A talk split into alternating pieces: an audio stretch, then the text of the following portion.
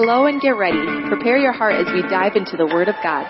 Pastor Steve Castle of Beloved Church in Lena, Illinois is about to lead you into a life-changing encounter with grace and truth. Jesus Christ has a divine destiny for those who are willing to open their hearts to receive His favor and blessing into their life. Our prayer is that you will allow the presence of the Holy Spirit to radically display the Father's love for you. You are part of God's beloved family, and that means you are greatly loved. Now over to Pastor Steve.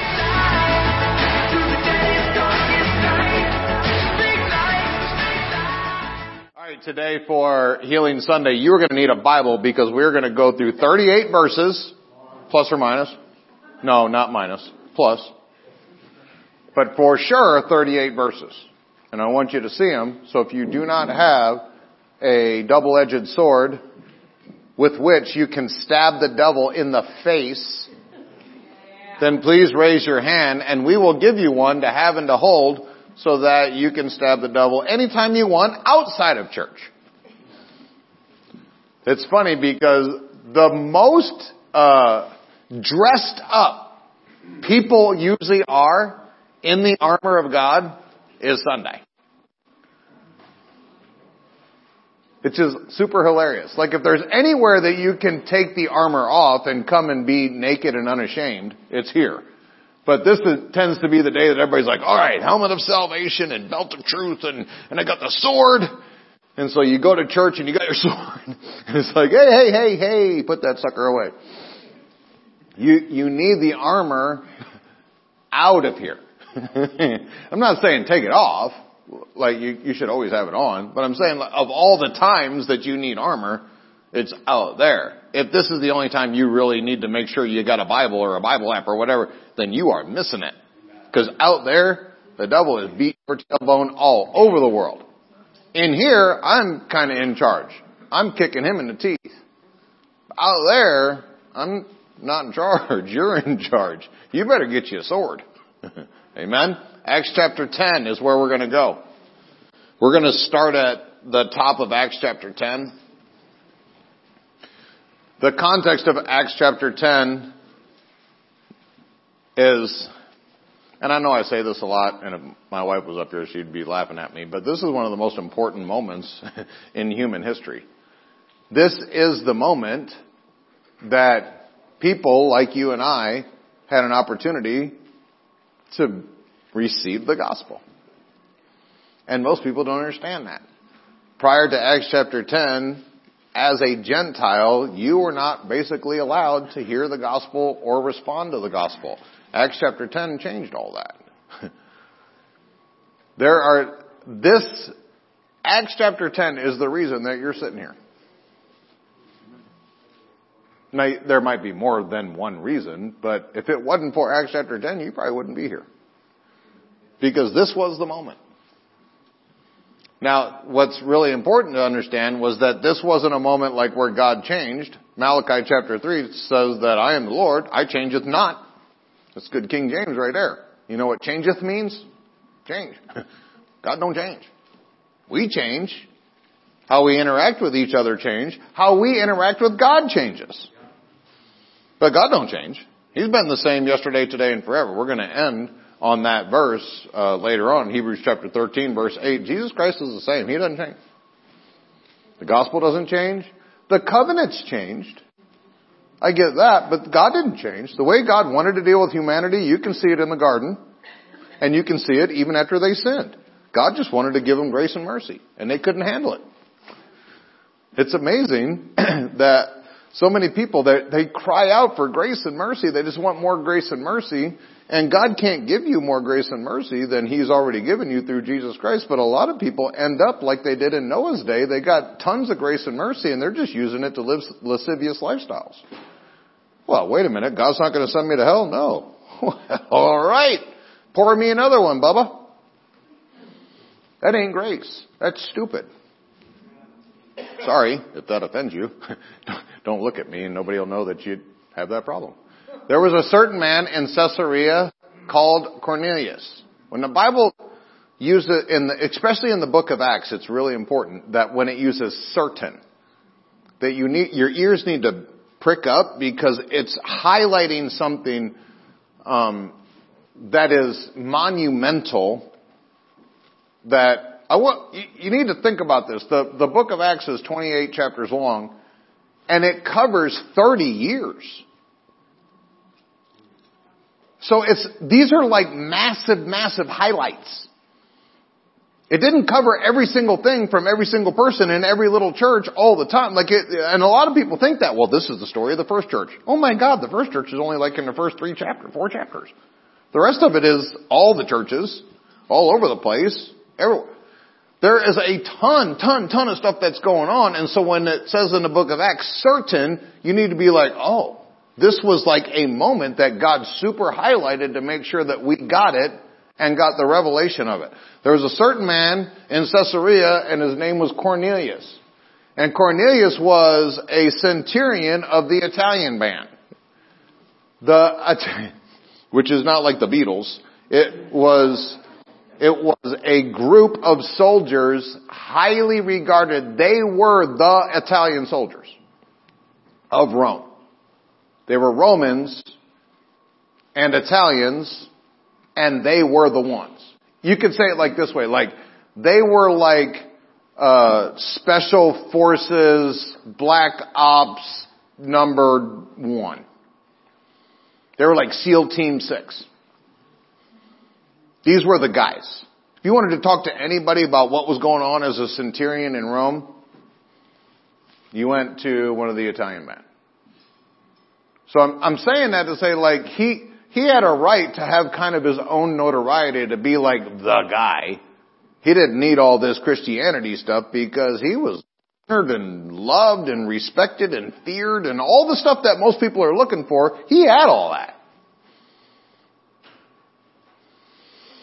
And the next verse says, a devout man, one that feared God, gave much alms, and prayed. There's four specific characteristics of this man that are highlighted right here, and it's not by accident. Please, when you're reading the Bible, hear the fact that God had to get 6,000 years of human history and 6,000 years of potential revelation. He had to get it to you in just a few pages of one book. There is a ton more going on in your lap than just paper and ink. A devout man. In the Greek it means pious. And I know we use the word pious to basically make fun of people. What you use as a punchline to the joke, God looks at and honors. Piousness to God, correct piousness, not a Bible thumper who's a jerk. But actual godly piousness is something that God regards highly. Because people aren't that way.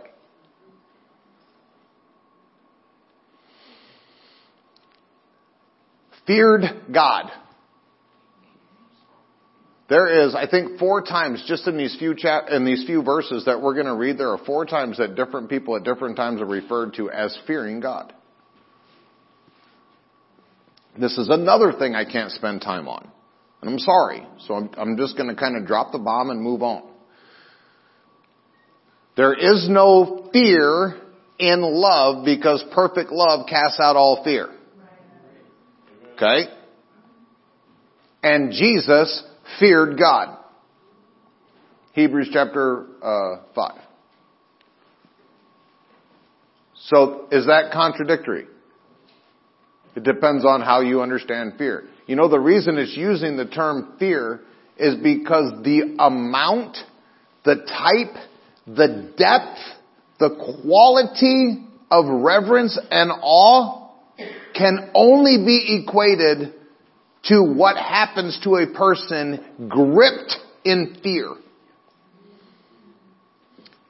The word in the Greek for fear is phobia, is phobias or something like that. It's where we get the word phobia. You know what a phobia is? That's like, you know, you're scared of a tight space. Like, I've seen people with actual legitimate phobias, and it'll mess with you.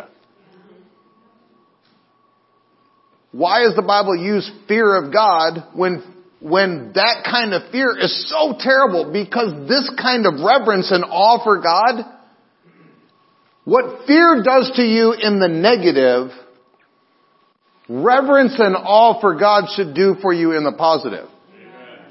Man, I, I, I can't preach on this. I'd love to. But if we had just a smidge more fear of God in the body of Christ, the world would bow at our feet. But because we have no honor, no awe, no reverence, you can see it. I mean, we are a wheels off, crazy, spirit filled, whacked out, what, anti-government hates us, whatever church. And even in here people struggle to worship and praise God.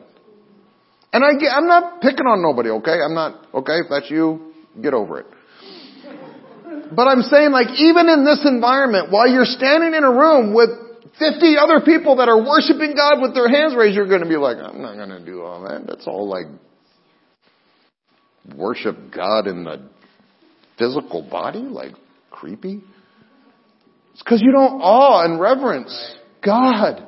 What He's done in your life hasn't shaken you to your core. It hasn't like, you, man, I can't, I can't preach on this. If, like for example, in sexuality, like if people honored God, if they had a fear of God, it wouldn't be on the plate to whether you're going to live pure or not. It wouldn't be on the plate. If you actually knew that the creator of the universe has asked you to keep your body for him. You, you wouldn't say, well, I guess I'll decide whether I'm going to get drunk and sleep with this person. It's not your body. It ain't yours. It was bought by Him in blood. It ain't yours. You don't get the choice. You get the choice, but you don't get the choice if you fear Him. It's the same thing with any of you that are struggling with addiction. This will solve it. You don't get to put that in Jesus' body. This is Jesus' body. He doesn't want your heroin.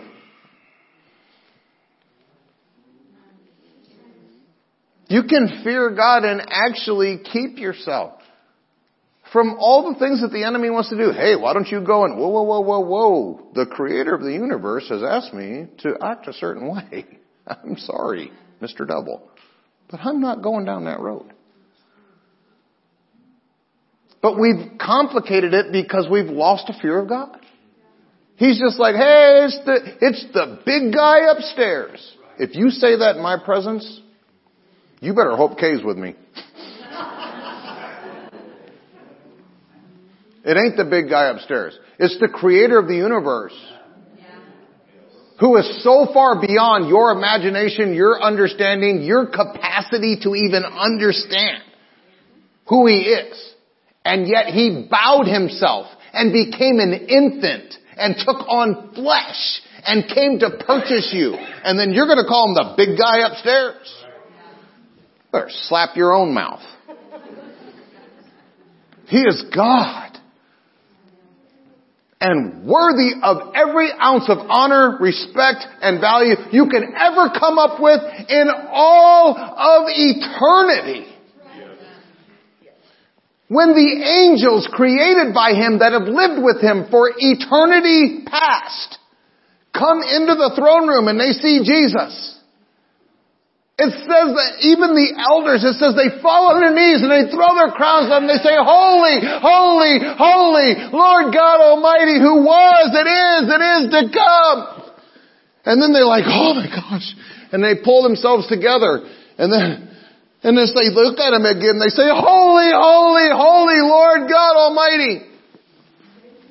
That's what happens in heaven. Read it. Revelation chapter 4. It happens, it's happening right now in heaven. They're circling the throne and they're saying, holy, holy, holy. It's like they circle the throne and then they see something new about Jesus. They're like, oh my gosh, holy, you're so holy. You're so God. And we're all like, ah, that God. Gonna go to the church and do the God thing. Oh God, did you see that car? Woo! Come on now. Four characteristics of Cornelius. One of them was he feared God. His reverence, his awe, his respect, and his honor for God was renowned. It wouldn't be a bad thing for us to be renowned for. With all his house. His honor, value, respect, love, appreciation for God wasn't just a personal relationship. You lived in Cornelius' house. You didn't have to live there. But if you were living there, you were fearing God. And you didn't have to live there. You can leave. I, don't know how it worked in Roman society. I, I don't know what that would have cost you. But here's the thing. you, I don't know why we give permission in our homes.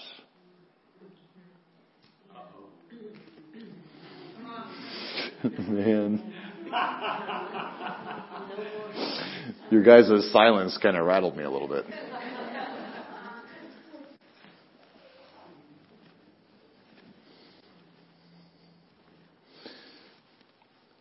The only real legacy I can give to my children, the only thing that's really of any value, is to lead them and guide them as quickly as possible, as I am, as a father, into the heart of God. The quicker I can eliminate myself as a father in their life, the more effective and successful I am. And I can tell you, I know parents that are 50 years old that treat their 30 year old kids like they're still parents and their kids are still kids. And it turns my stomach. And I don't know what it does to God. I ain't asked him about it, but it's terrible. His house, his house feared God. Now, to put this in perspective, Cornelius, not a Christian. Now that should mess with you. Not a Christian. Had no eternal security of any kind. You, you, you, know, like didn't go to church so that God would get stuff for him. He actually was doing this because he reverenced the God of the universe. Because he feared and honored the God of the universe. He wasn't sowing so he could get. He wasn't going to church to earn some kudo points with Jesus. He wasn't living the Christian life so everybody would be like, woo, Cornelius, like you the guy. He was actually doing it from a real true heart and didn't even know if he was eternally secure. And in fact, at this point in Christianity, no such thing. You're a Gentile? I'm sorry, you go to hell. Sucks for you. Should have been a Jew. I, and I know you're laughing, but it's for real. Gentile, didn't matter what you believed. Didn't matter what you confessed. Didn't matter what you did. If you're a Gentile, you're going to hell.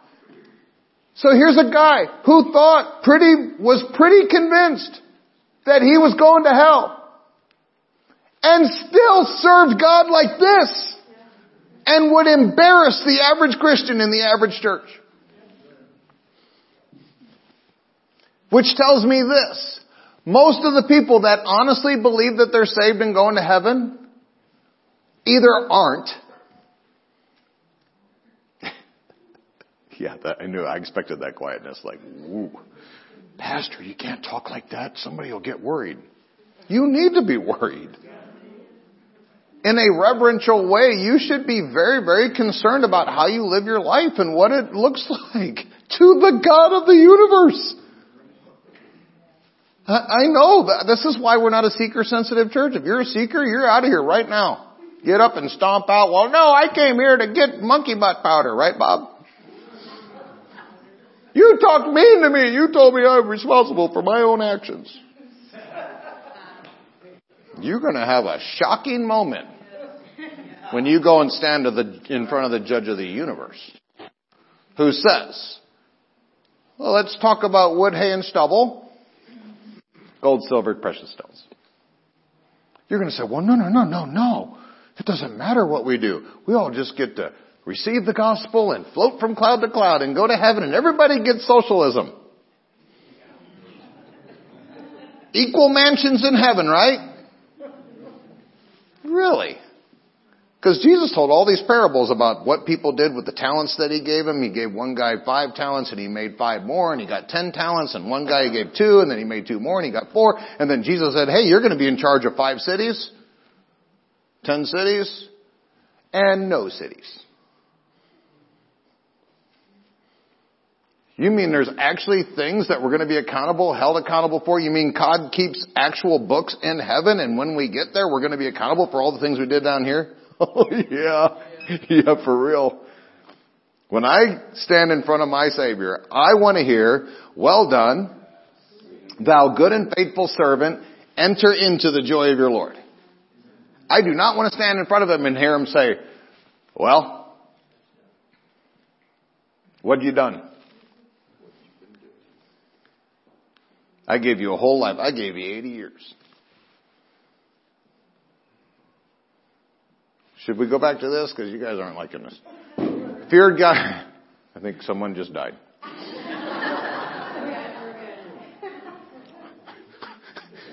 we, we believe in raising the dead. But it, I don't know if, it, if you die because of this, I don't know how to deal with that. Which gave much alms to the people. You have to talk Christians into giving. Did you know it? If you, if you've ever been a part of any ministries or what like that, you know, you get 20 letters a week. And uh, every, you know, 19 of them are asking you for money. I'm not going to go there. Um, I'm not going to go there. a guy who was pretty convinced that he was going to hell, who was not allowed to be a part of the church, who didn't know God loved him, who had no understanding of any kind of sowing and reaping, gave much alms. And you gotta talk Christians into giving. If generosity doesn't flow from you, like if you have to kind of restrain yourself on generosity, I'll say this, that you have just not let the Lord touch your heart the way that He wants to. Because the first thing that happens when love births in your heart is generosity. For God so loved the world that He it doesn't work any other way, y'all. If you're struggling with giving, it's not the giving that you're struggling with. It's one of two things. Either you're struggling with love, which is usually a lot of it, or you're struggling, oh, Jesus. Amen. You're struggling with the love of your money. Well, I worked for it. This is mine. Okay. Well, then that's your reward. If you work for money, then your reward is money. If you work to give, then your reward is giving. And Jesus said, it's more blessed to give than to receive. And I know we use those like in Christmas cards, like, you know, it's a cool statement like Hallmark, woo, way to go, that's a good card. But we don't actually believe what the Lord said. There's actually a greater blessing on giving than there is receiving. Kay and I gave a house away once. Working on doing it again. In Jesus' name. I cannot tell you to this day, to this day, I will not ever forget the moment when and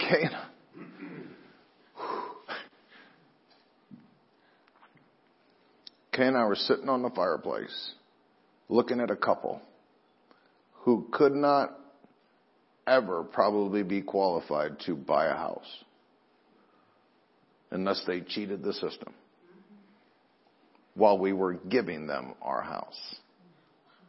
Watching what was happening to those two.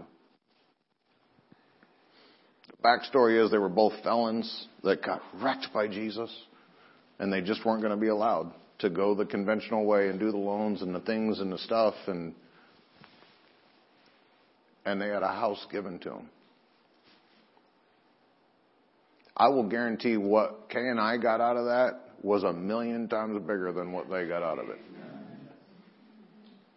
To this day, I'm like, man, if that's what happens on the inside of you when you give a house away, like what's bigger than a house?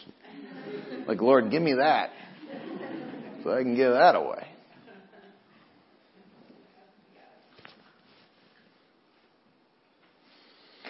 Gave much alms to the people and prayed to God always. Doesn't mean like he spent all day long, oh, money, money, it, it, don't turn this into some religion. It means that the only God that he always prayed to was our God. In other words, he gave up all the Roman gods. And there was a slew of them. And he was probably required by his government to worship the Roman gods. Let that sink in.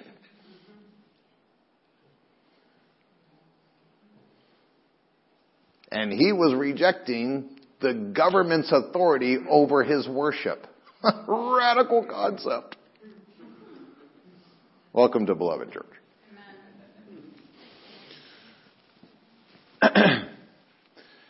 he saw in a vision, evidently about the ninth hour.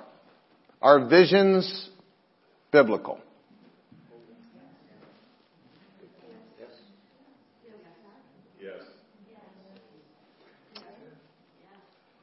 So it would be biblical if you had a vision.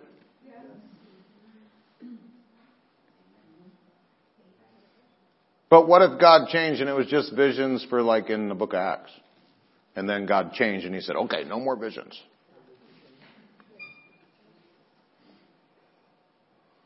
So if you had a vision in 2020, it could be a God thing. That is radical. You must go to some crazy church. Believe in the Bible and stuff. He saw in a vision evidently about the ninth hour, which is 3 p.m. in the afternoon. He had a vision at 3 p.m. in the afternoon. Let me just say this real quick. What was he probably doing with his mind at 3 p.m. in the afternoon that opened the door for God to give him a vision? Would it be maybe equivalent to whatever you were doing with your mind on, let's say, Thursday at 3 p.m.?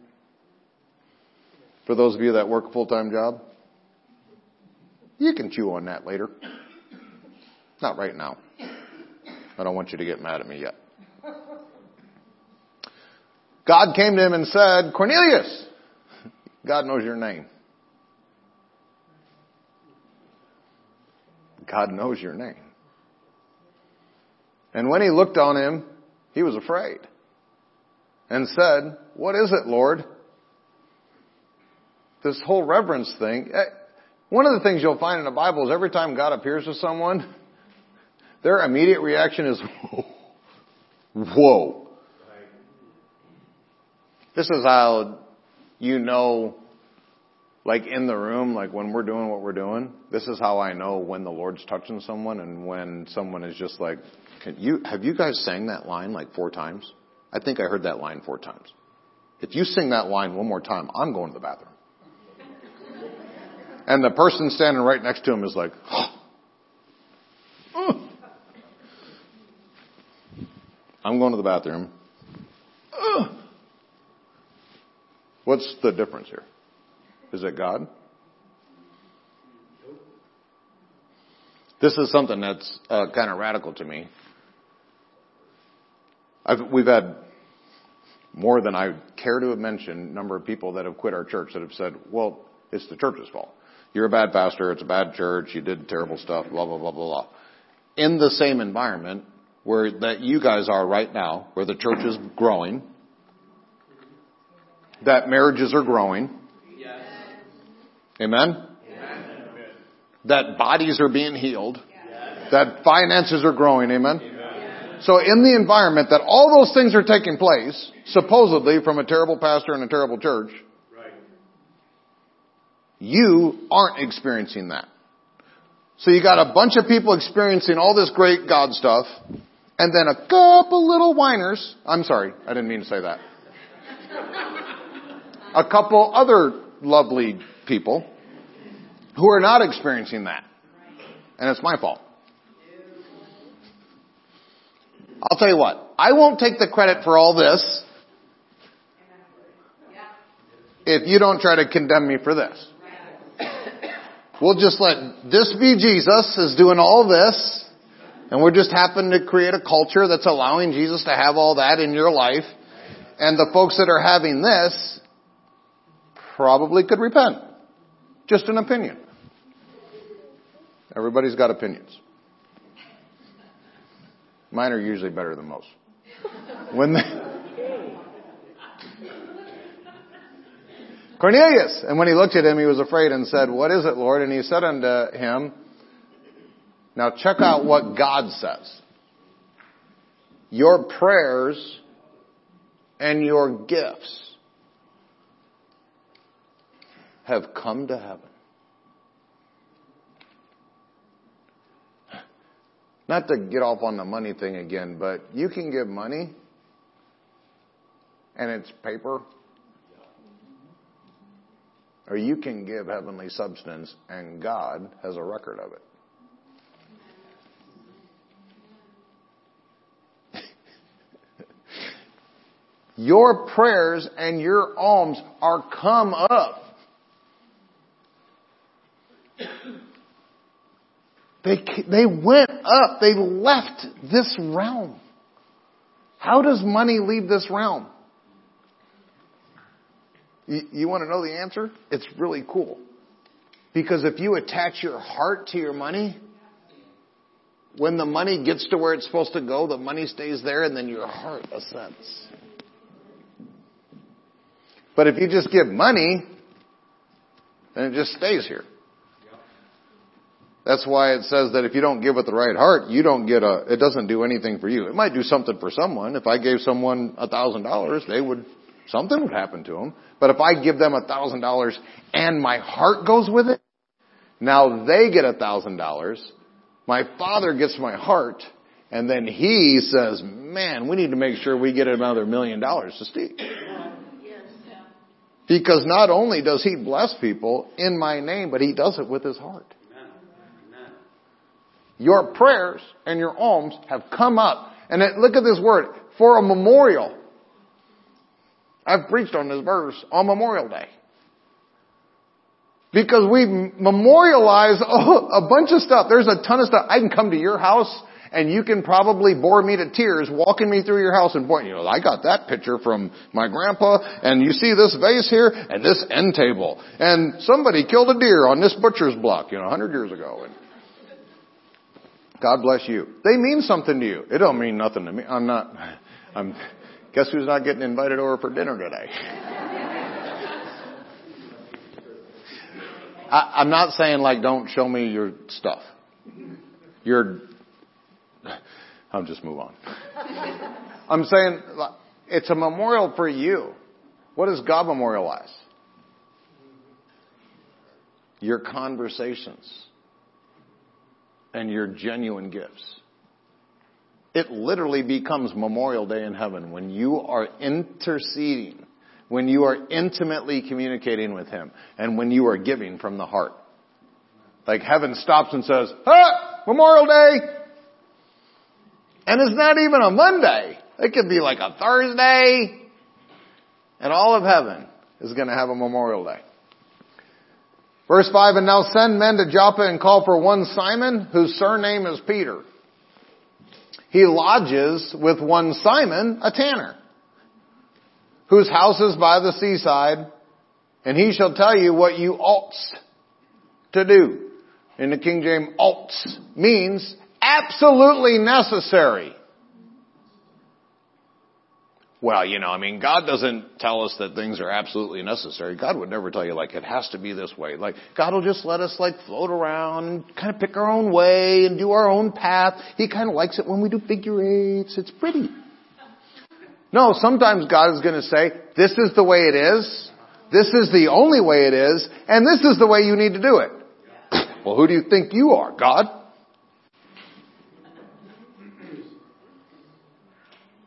The folks that miss, have you ever noticed, go, go pay attention to people in your lives, and the people that miss it are the people that like to argue. Right.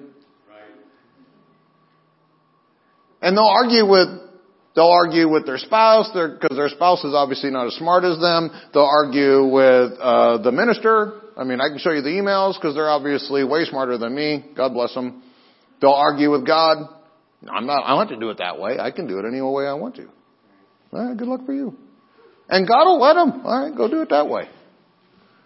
Hey, uh, Bob, we're going to need to raise some dead later because uh, cause they're going to do it their way.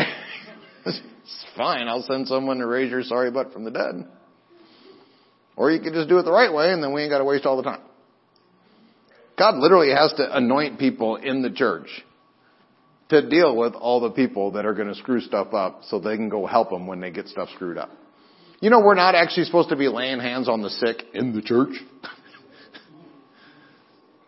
I better move on.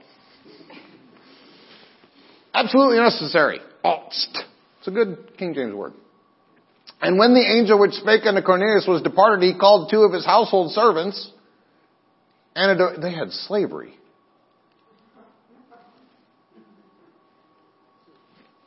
How in the world could God have any kind of relationship with anybody that ever had slavery.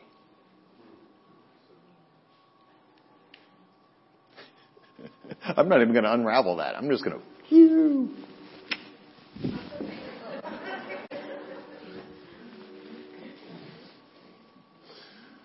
He, he called two of his household slaves and a devout soldier of them that waited on him continually. And when he had declared all the things unto them, he sent them to Joppa.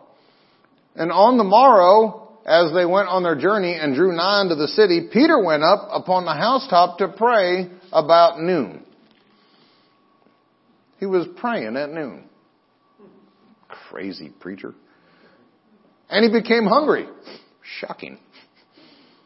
And would have eaten, but while they were making ready, he, he fell into a trance.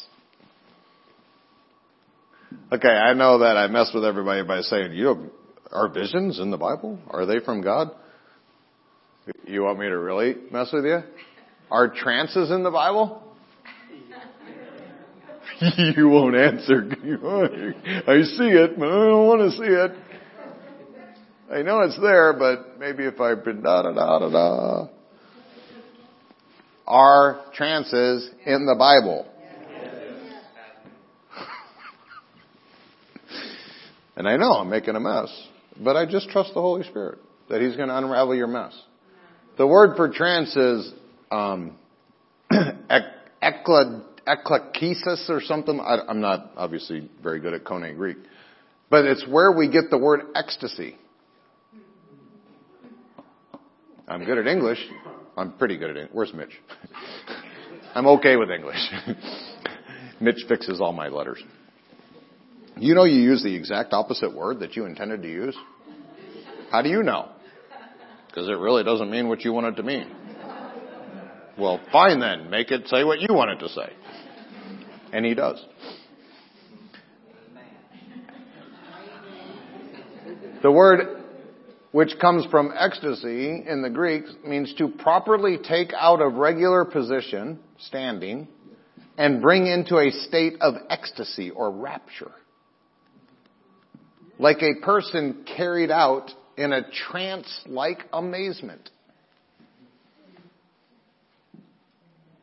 You know, God can do that. And it's good and okay. And see, we're so spiritual now in 2020 that we don't, like this stuff doesn't happen no more. Is it because God's changed or because we're so spiritual that God's not allowed to do it no more? Okay, so you want me to meet you at 1045 on Sunday morning and you want to make sure that the preacher does stuff really eloquently.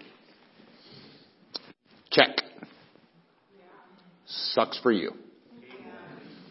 Because we could do a ton of other stuff. Trances, visions, encounters. You can go to heaven with me. We can pray and hang out together for like six hours. You won't even know it's been six hours. I can trans relocate you. We can do all this fun stuff, but 9:45 Sunday morning, sitting in your bed trying to make sure, or sitting in your chair trying to make sure that you don't fall asleep. Check. That's what you want. Because I'll meet you wherever you want. If that's what you want, we'll do that. Check.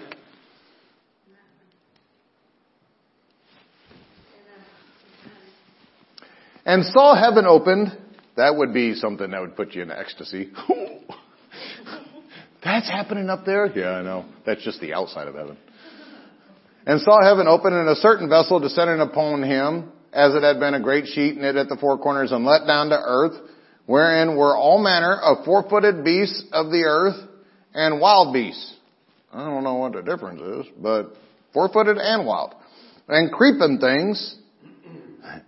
There was some Democrat, I'm sorry. And creeping things and fowls of the air, and there came a voice to him, Rise, Peter, kill and eat. Now the average Christian heard that from God and they'd say, well, God would never tell me to kill an animal. We're supposed to be vegans and eat celery. And you should take Acts chapter 10 out of your Bible.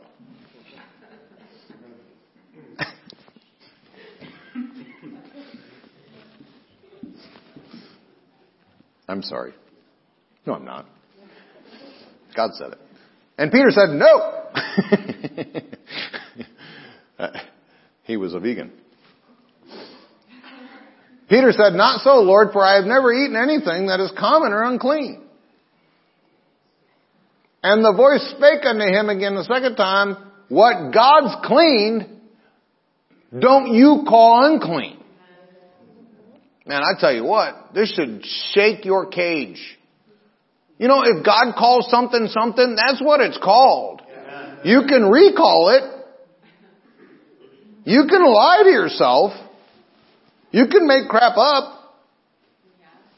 You can mislead, misdiagnose. I mean, the, the doctor can call you sick. It's not what God calls you. But the doctor said I have stage four uh, death or whatever. You can tell I'm really hip to the medical jargon.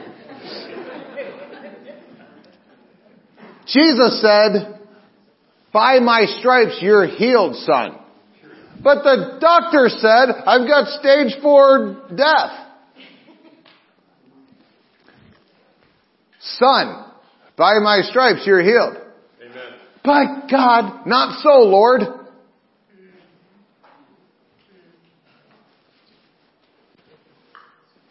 You know the amazing part is, if you win the argument, you die. Man, I cannot tell you how irritating that is to me as a minister because I, all the time people argue with me. All the time. And I'm like, okay, you win. Get divorced. I counsel people all the time, fine, you win, stay broke. Fine, you win, stay sick. Fine, you win, you're smarter than me. Keep your problems, keep your issues, keep your messed up mess. You came to me, I thought because you had a problem, and then I give you counsel and you don't want it? Well then, why did you come? and people do this to God all the time. God, I have this problem. Okay, we'll fix this. No, I don't want to fix that. What are we doing here?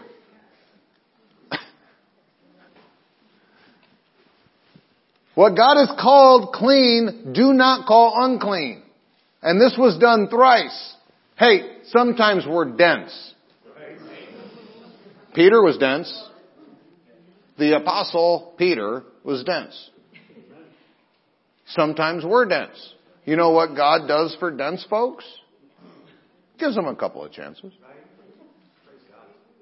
He doesn't give them all the chances all the time, but he'll give them some chances. Now when Peter doubted, so God did it three times. You'd think like if God put you in a trance and then did the same vision like three times over, like put it on auto replay three times, at the end of it you'd be like, alright, got it. Lord. I got it. No, Peter's like, hmm. I don't know what this, the pillar of the church. Peter. Upon, upon this rock I shall build my church. And Peter doubted after the third vision. The word doubted means totally perplexed because having no solution. Totally perplexed because of having no solution. Not doubt like unbelief. Doubt like, man, this is so perplexing. I know as a Jew that I know the Levitical law, I am not supposed to touch any of these animals. Not only are you not supposed to eat them in, in the Levitical law, you're not even supposed to touch them. Now here's what's messing with him. He's staying at Simon the Tanner's house. Does anybody know what a tanner is? I live in I live in rural Illinois. I, there's got to be at least a couple of guys in here who knows what a tanner is. They stuff animals. That's what a tanner does. They tan hides. Not like parents, but they tan hides. He's staying in a house where they're tanning hides, and God gives him a vision of killing and eating the same kind of stuff that he's in the house of it, and he's a Jew. Don't you know he is like, so are you trying to say something, Lord? You're in a tanner's house and I gave you a vision of killing and eating. Don't you know, like this was important for God to get this across to Peter, like we're changing stuff. We're changing stuff. How you Jews have been doing this, this ain't how we're supposed to be doing this. We're supposed to be doing it this way. So while he's sitting there being perplexed, Amen. While he's perplexed in himself what the vision which he had seen should mean, behold, the men which were sent to Cornelius had made inquiry for Simon's house and stood before the gate. And they called and they asked whether Simon, which was surnamed Peter, was lodged there. And while Peter thought on the vision, the Spirit said to him, Peter was really dense in Acts 10. While he's chewing on it, and there's Gentiles outside the gate, and he's staying in the tanner's house, and he just had a vision of killing and eating the unclean stuff, I know you would all think like, well, this looks pretty figure it out kind of scenario. Peter's all like, man, this is some, I've seen strange things today. Pay attention, cowboy. While Peter thought on the vision, the Spirit said to him, behold, three men seek you. Shocking. Arise therefore and get thee down and go to them, doubting nothing. Now this one means, this is a different word for doubt. This means properly investigate. Don't go back and forth. Discrimination. Don't overjudge. He said, don't do that. There's going to be two slaves and a soldier that are Gentiles that are part of the Roman life. Are, are you following me? Peter, the apostle of the church, is about to have two slaves and a soldier from Rome come and show up who are unclean people because they're Gentiles. Don't you know the Spirit had to be specific with them? Don't you dare judge these guys. Then Peter, 21, then Peter went down to the men which were sent unto him from Cornelius and said, behold, I'm the one that you're looking for. What's the cause that you've come? And they said, Cornelius the centurion, a just man that fears God. What do you think one of the main characteristics on Cornelius is? and has a good report among all the nation of the Jews, was warned from God by a holy angel to send for you unto his house and to hear the words of you. Then called he them in and lodged them. Then called he them in and lodged them. He let the unclean come into the house. Totally contrary to Jewish law.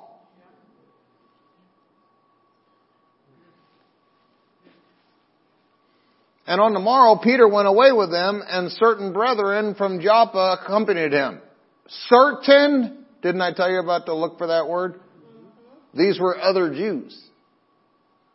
They might not have been going to help. They're going to go right on Peter. Peter went and hung out with the Gentiles. Mm-hmm. Yeah, Peter. Peter's off the. Tr- he fell off the train. And on the morrow, after they entered into Caesarea, and Cornelius waited for them, and had called together his kinsmen and near friends. Cornelius expected something to happen and would not keep it to himself. Now, reminder, Cornelius, not born again, not saved, didn't know he was loved by God, didn't know all the, all the stuff that you get to hear regularly, didn't know none of it and yet was still operating in a better form of Christianity than 90% of the church. Hey, Pastor Steve's going to be teaching a message on healing. The Lord sent him to teach a message on healing. All right. Well, healing's kind of boring. So I'll watch the Packers today and stay home. Hey, Cornelius, I'm going to send a guy that's going to tell you something from heaven. Okay, God, that I don't really know and hasn't saved me and I didn't know that loved me. But because you're going to say something, I'm going to get everybody I know, all my family, all my friends, and I'm going to get them in the house for that guy that you're sending me. And if he comes and he damns us all to hell, then that's what you got to say. But I'm going to honor what you have to say.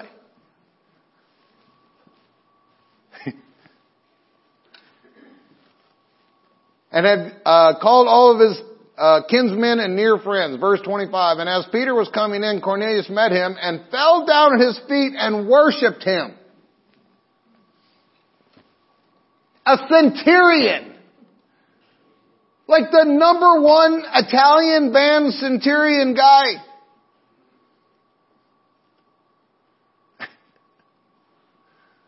I am not, please, please, please hear me.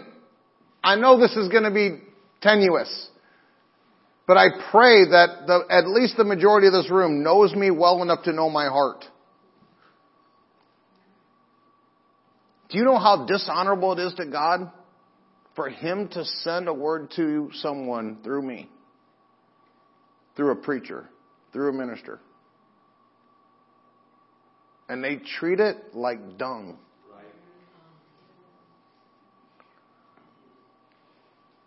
And you can tell. Like, I mean, I get it people are in, in varying places and they've been through church hurt and they've got stuff and things and luggage and anchors and, and sins and weights that does so easily beset us. And they got, people got a ton of crap. But God wants to fix it. And I love you. And I know there's some other ministers that love you. And to shut God off because you don't like what it looks like, the way it comes, if you don't like how I look, I'm cool with that. I don't really stand in front of the mirror and say, I, I'm picking, poking, pulling out, shaving, trying to fix like a lot. I get it. Uh, it's, if you don't like how I look, it still take, it takes a lot of work to look this. Think how I'd look if I wasn't working. It's not about the package it comes in. It's the prize in the package. If someone gives you a present and you're like, wow, this wrapping paper is the, this is the most amazing paper. I'm just going to hold this paper. Open it up. It's not the paper. This is not the gift. Uh, some of it. Talked myself into a corner here, didn't I? Matthew chapter 10, um, and I'm going to come right back, I promise. Matthew chapter 10, verse 40, Jesus said something. All right, well, moving back then. Matthew chapter 10, verse 40. He that receives you receives me. Well, I love God, but I don't like Pastor Steve.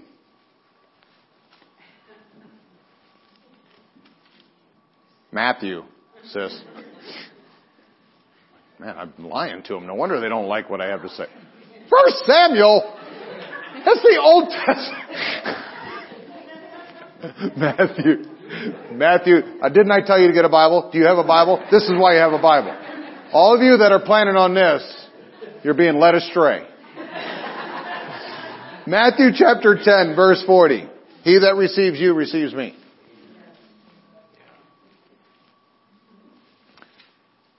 Man, I, I get, this is a whole message and I don't have time. I get it.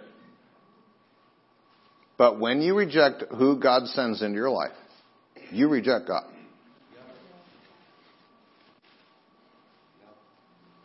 And if that super bothers you, you're the one he's talking to.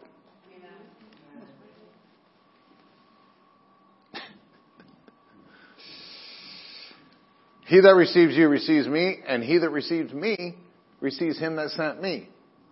This was a spiritual principle. If you reject Jesus, you rejected the Father. Because the Father sent Jesus. So if you reject the ones Jesus sends to you, you reject Jesus. And I know you don't think that, and I know you don't like that, and I know you don't want to hear that, and I know that you are acting like that ain't you. But it happens to me. Maybe you're holier than me. God bless you. But there are times that people come into my life that, that God has probably sent them specifically to say and do certain things in my life, and I'm like, well, I don't like that. And I kill the messenger, and the whole time what I'm doing is killing the one that sent the messenger. This is the quickest way to put yourself into a personally built prison is by rejecting the people that God sends in your life because you don't like the package. You don't like the twang. You don't like it, well, Pastor Steve preaches an hour. If it was really from God, he'd get her done in 20 minutes. Yeah, sermonettes make Christianettes. So if you want that, then go find that. That's fine. But I'm going to build people that are going to accomplish things for God. And I got one time a week to be with most of you. And a bunch of you need it. well, I got an amen on that. Cornelius knew this principle that the one that God was sending to him was worthy of honor. So now let me flip this, and I just busted all y'all's humps because you're not honoring the preacher. So now Peter, the preacher, in verse 26. So let me bust the preacher's humps. And Peter took him up saying, stand up, I myself also am a man. You know what Peter said? It ain't about me. When I, this is this is something that has set me free a ton. Those of you that are doing ministry actively, this will set you free in a big way. If somebody is very gratuitous and thankful and and and praising and and overwhelmed by the cool things that you did or said to them, and you let it get into your head, then those same people, when they're condemning you and telling you that you're Satan and wicked and evil, those words will get into your heart. If you don't let their praise get into your head, you'll never let their condemnation get into your heart. Are you following me on this? I'm trying, this, this will set you free like nothing else. If you don't let the good things that people do build you up, then you won't let the negative things that people do to you tear you down. So if you feel like people are always tearing you down, I will tell you that you have probably way too much honor and value on other people's opinions. I can't stop how you feel about me, but I can, I can deal with how I feel about how you feel about me.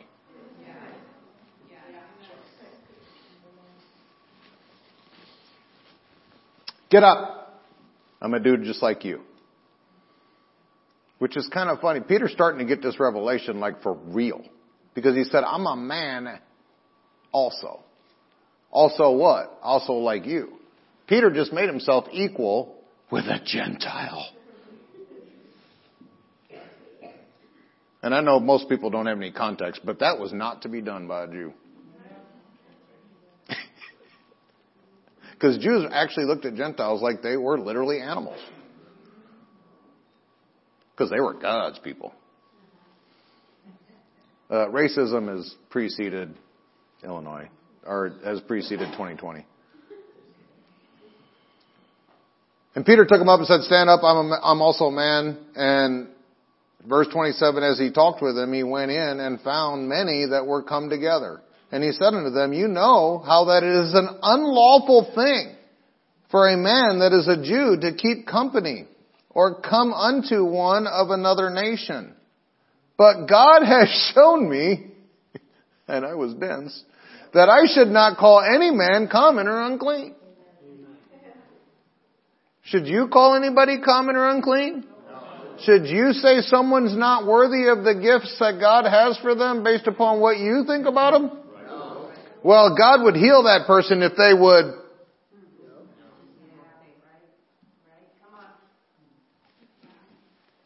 Amen. Verse 29, therefore came I unto you without gainsaying, that means without hesitation, as soon as I was sent. For I ask therefore for what intent ye have sent me. You know, even a minister, a good minister knows that you can only give what people want. You know, one of the reasons that you're not getting things from God, you know, it says in James, it says you have not because you ask not. And most people drill down on that. Okay, well I need to ask.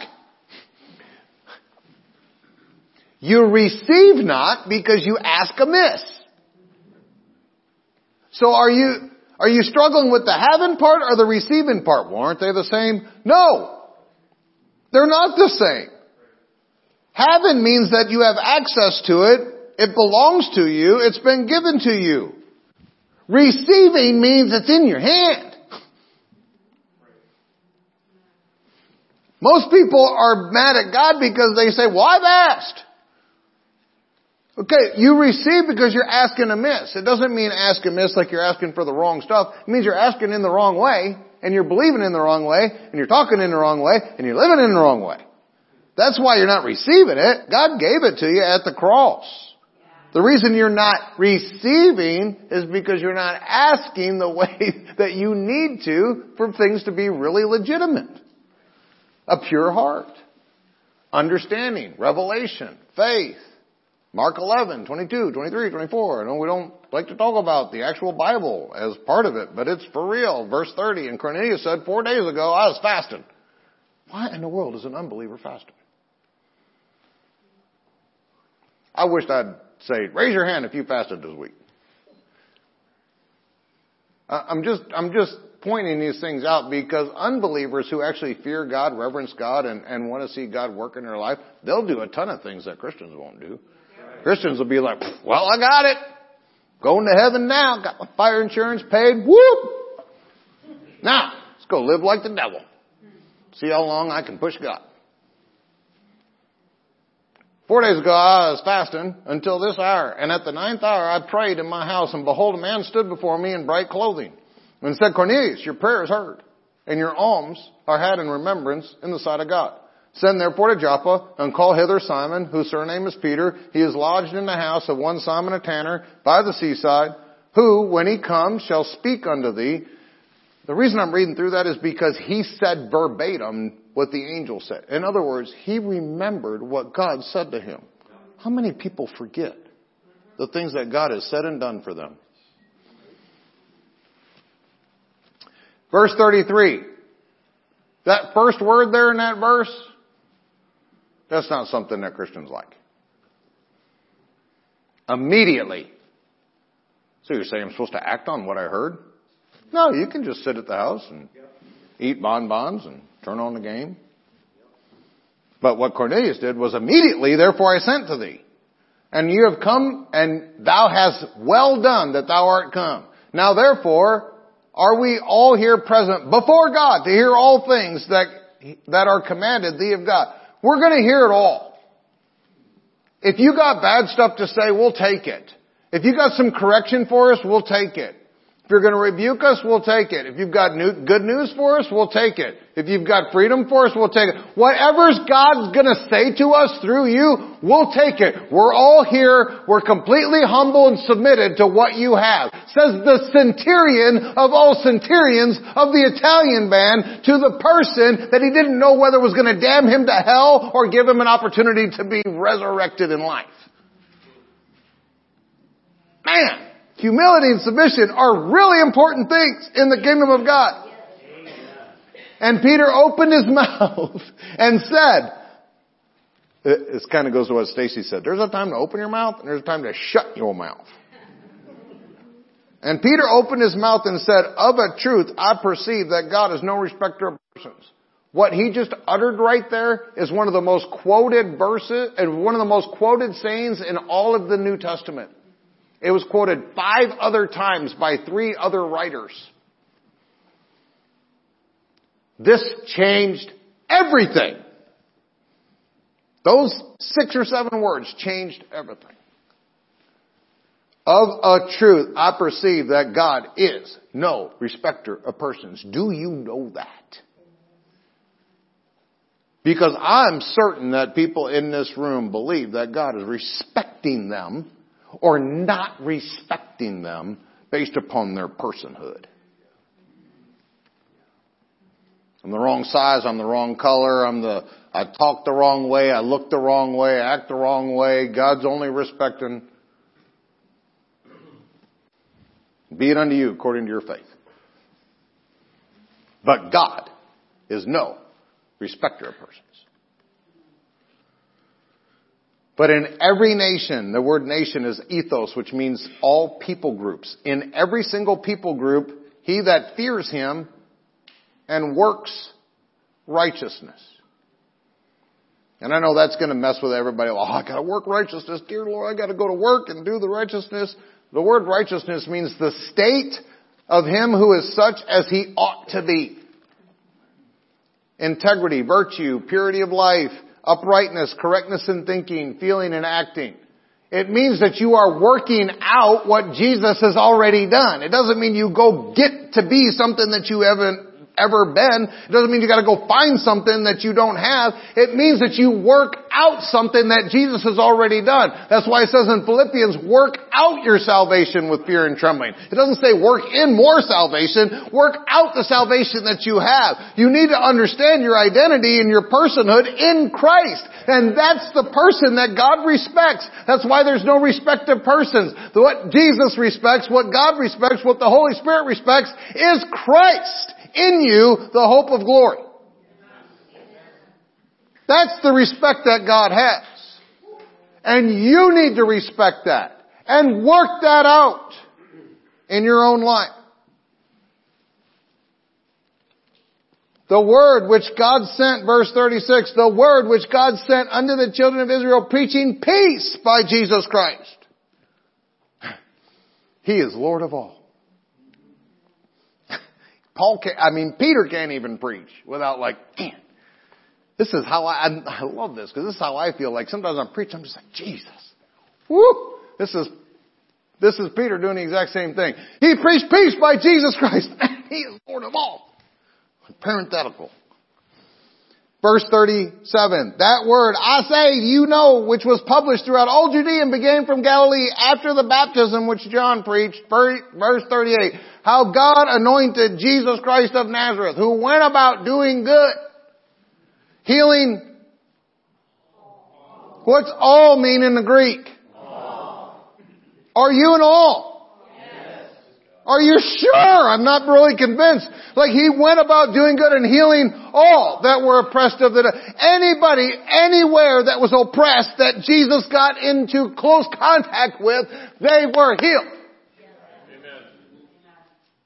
Hebrews 13:8 Jesus Christ the same yesterday, today, and forever. The Spirit of Christ on the inside of you right now is doing good and healing all. There are some really powerful theological and doctrinal things that are going on in this verse. And I don't have time to enumerate all of them, but I'll tell you this. If it's doing good healing, that means it's doing bad by making sick. And I know that everybody's like, well duh, but I'm telling you, there's a bunch of Christianity that says, well God's probably making you sick. Teach you something. Well if God's making you sick, then Jesus can't heal you because He's God. God doesn't work against God. So you need to pick your God. And the God that makes you sick is Satan. Don't worship him. Doing good. That means healing is good. if you want to do good, go take healing to someone.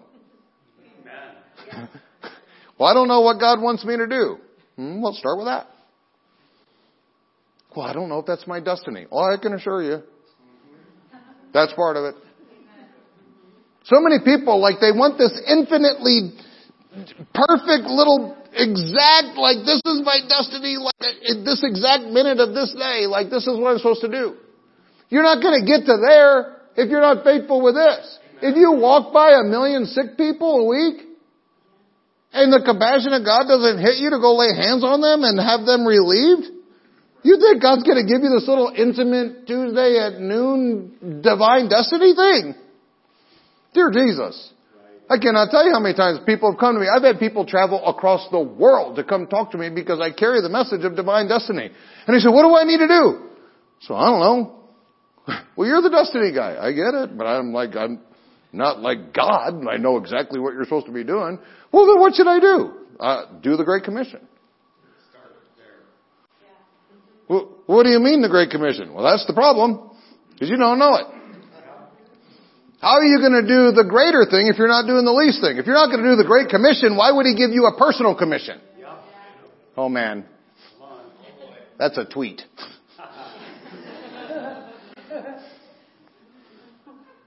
if you can't do the Great Commission, you can't do the personal commission.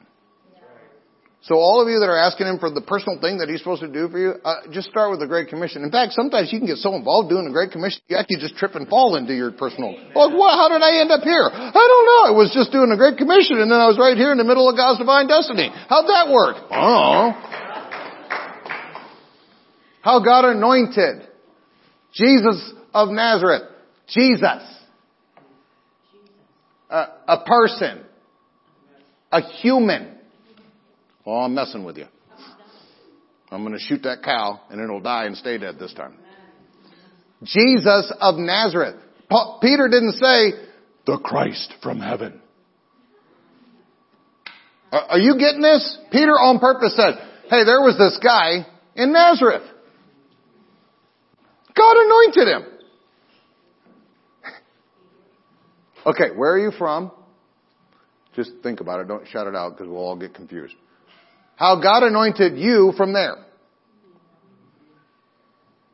How God anointed Steve of Pearl City, who went about doing good and healing all that were oppressed by the devil. Where does oppression come from?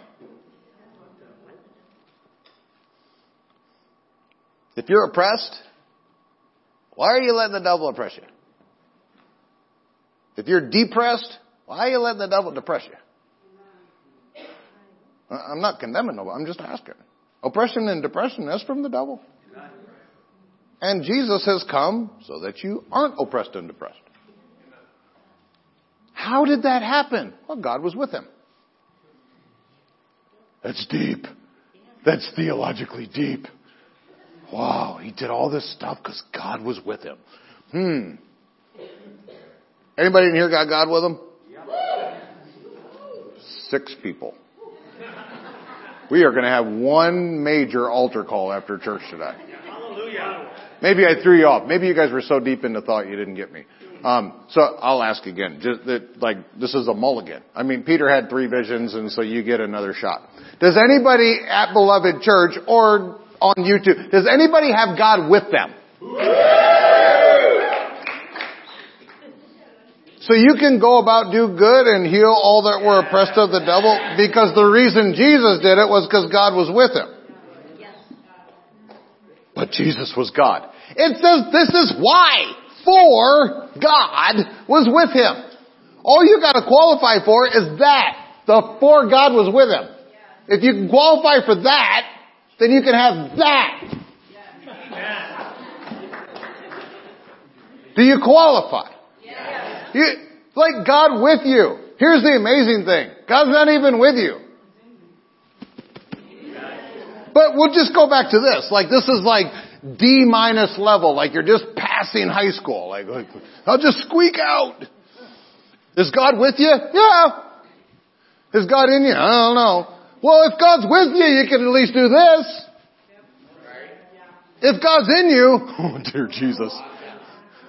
The devil's like, woo! Those people are beloved. Not only is God with them, but they figured out God was in them. Ah, crap!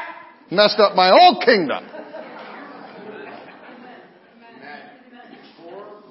That's what you're here to do. Mess up his kingdom. Go about doing good, healing all that were oppressed of the devil. So if you have anything going on in you, let's handle it. Alright, please stand on your feet. Thank you so much for sharing a few moments with us as we have encountered Jesus Christ through the ministry of His precious, life-changing Word. If you would like to learn more about the ministry of Pastor Steve Castle and Beloved Church, please visit us online at belovedchurchillinois.com or call us at 815-990-0367. Always remember that you are part of the beloved family of God, and at Beloved Church, this is where you are greatly loved.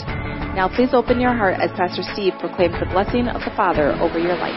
Beloved, I pray, I desire, I declare that above all things, that you allow the finished work of the cross to bring prosperity into your finances and also divine health, prospering your body. And all of these things are going to affect you in a supernatural way as you allow your soul, your mind, your will, your emotions, and your personality to be perfected in prosperity that the Father desires for you to have.